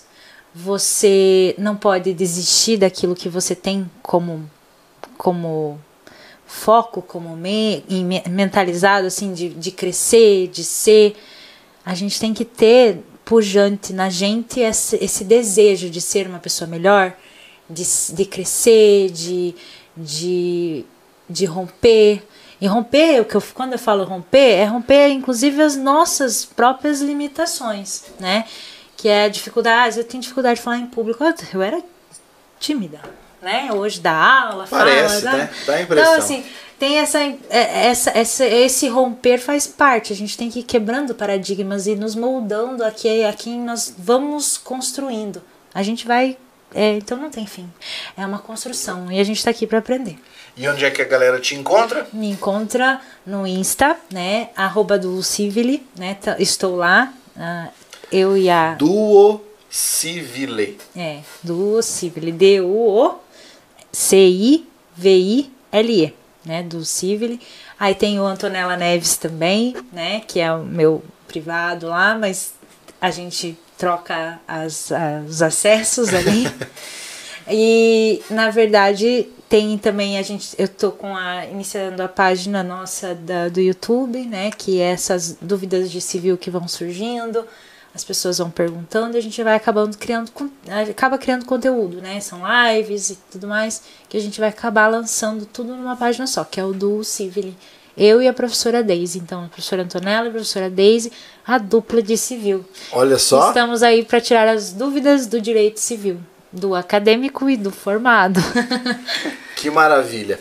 Prof, foi um prazer receber você aqui, porque de colega de universidade, né, a professora, eu estava acostumado a receber aqui professores meus que depois acabaram, né, eu acabei me tornando colegas deles, né, e hoje eu recebo alguém que estudou na mesma graduação em que eu estava e hoje é minha professora. Deixa eu fazer um parênteses, o Pablo sempre foi destaque. Ele era um aluno assim exímio, ele é excelente, né, naquilo que ele faz, aquilo que ele prontifica para fazer e uma criatura de criatividade é, ímpar, né? Então, assim, eu tive a satisfação de estudar na sala dele na época que a gente estava ali formando a mente, 17, 18 anos. E aí, a sala de aula, que não deixa de ser o melhor lugar do mundo, me trouxe ele de volta nesse hall, nesse mundo que é um ciclo e é engraçado. Hoje eu dou aula pro Pablo de direito e daqui a pouco o Pablo tá dando aula para vocês de direito também. E o mais engraçado é que você me deu aula neste ano em que eu estou normal. Porque no ano passado, quando eu entrei, eu entrei na metade do ano. Imagina o impacto que foi para a turma que já estava uhum. a, meta, a, meio, a meio ano, né? Sim. No primeiro semestre. Eu estava com o cabelo vermelho. Mas não era pouco vermelho. O Carlos lembra como é que era o vermelho? Era vermelho inferno. Chamativo. Era pouco... vermelho inferno. E aí eu entrei na sala. Quem que é esse maluco? A primeira pessoa que me deu aula foi a Kelly. A Kelly. Não, a primeira aula foi foi com a não foi com a Kelly. A primeira aula foi previdenciário com a Jennifer. Jennifer, professora a Jennifer. A segunda foi com a Kelly. E aí foi muito engraçado, porque entre você imagina, a galera me olhou e falou: quem que é esse louco de cabelo vermelho? O Gustavo, inclusive, que tava aí acompanhando, disse que na hora que eu entrei, ele falou: Cara, esse cara aí, ele tem problema. hoje tá aí meu amigo, tá? É, pra você ver como que esse mundo é, né? Mas hoje tô normal, né? É um prazer ter recebido você. Prazer é o meu. Satisfação enorme estar aqui falando e eu me senti em casa, na que verdade. Bom. A ideia é sempre essa. Bem Quando legal. eu convido alguém aqui é pra gente poder bater um papo, porque assim, eu acho que a internet tá cheia, em primeiro lugar, de conteúdo inútil. É, e... isso é importante eu fazer mais esse esse cara não fala coisa inútil, né? O Paulo, ele tá aqui para trazer para essa juventude que precisa e eu acho essa ponte incrível é, res, esse resgate, sabe, de, de aprofundamento, de conteúdo, de, de, de entrega, né? E você é uma pessoa que entrega. Então eu tenho que te parabenizar também pelo trabalho que você faz, porque você carrega uma multidão que às vezes você não vê, mas que ela não aparece justamente, mas você carrega uma multidão e você acrescenta a vida dessas pessoas, né? Acrescenta com conteúdo e um conteúdo que é digno, que vale a pena de alguém que, é, que tem conhecimento teórico, que tem base, que tem fundamento. Então eu fico muito lisonjeado por ouvir sabe? Quando eu resolvi montar o Jamilcast, eu conversei com a minha equipe aqui e eu decidi fazer uma coisa que é o inverso do que os podcasts os mais famosos fazem. O que, que eles fazem? Eles chamam pessoas que são muito famosas e por causa dessa fama da outra pessoa, eles acabam crescendo. Uhum. Né? O que eu quis fazer? Eu quis trazer pessoas que, na minha opinião, são pessoas que deveriam ser ouvidas. Sim. Sabe? Pessoas que têm algo a acrescentar, que não vão lá falar sobre como é que conseguiram 10 milhões de seguidores fazendo coreografia na rede social, sabe? Eu não acho Nada isso... contra as coreografias, não. mas a gente precisa de conteúdo para Exato, crescer. né? Porque foi o que eu falei, eu acho que a internet é, ela é cheia de conteúdo inútil e há pouco direcionamento. E às vezes eu tenho a impressão de que é por causa disso que os jovens hoje estão tão perdidos. Exato. Porque você tem muita coisa para você rir, muita coisa para você erotizar, mas pouca coisa que te fala assim: olha, existe esse caminho aqui, você que está perdido, vem caminhar conosco. Exato. Aí o que você encontra? Uma multidão né, que não tem um direcionamento. Né? E essa direção que é justamente buscar não de uma, uma, maneira árdua, mas uma maneira descontraída, suave. suave. A gente é o que eu falei para vocês. Eu aprendi o direito com a literatura e eu acho lindo quando a gente mistura as duas coisas.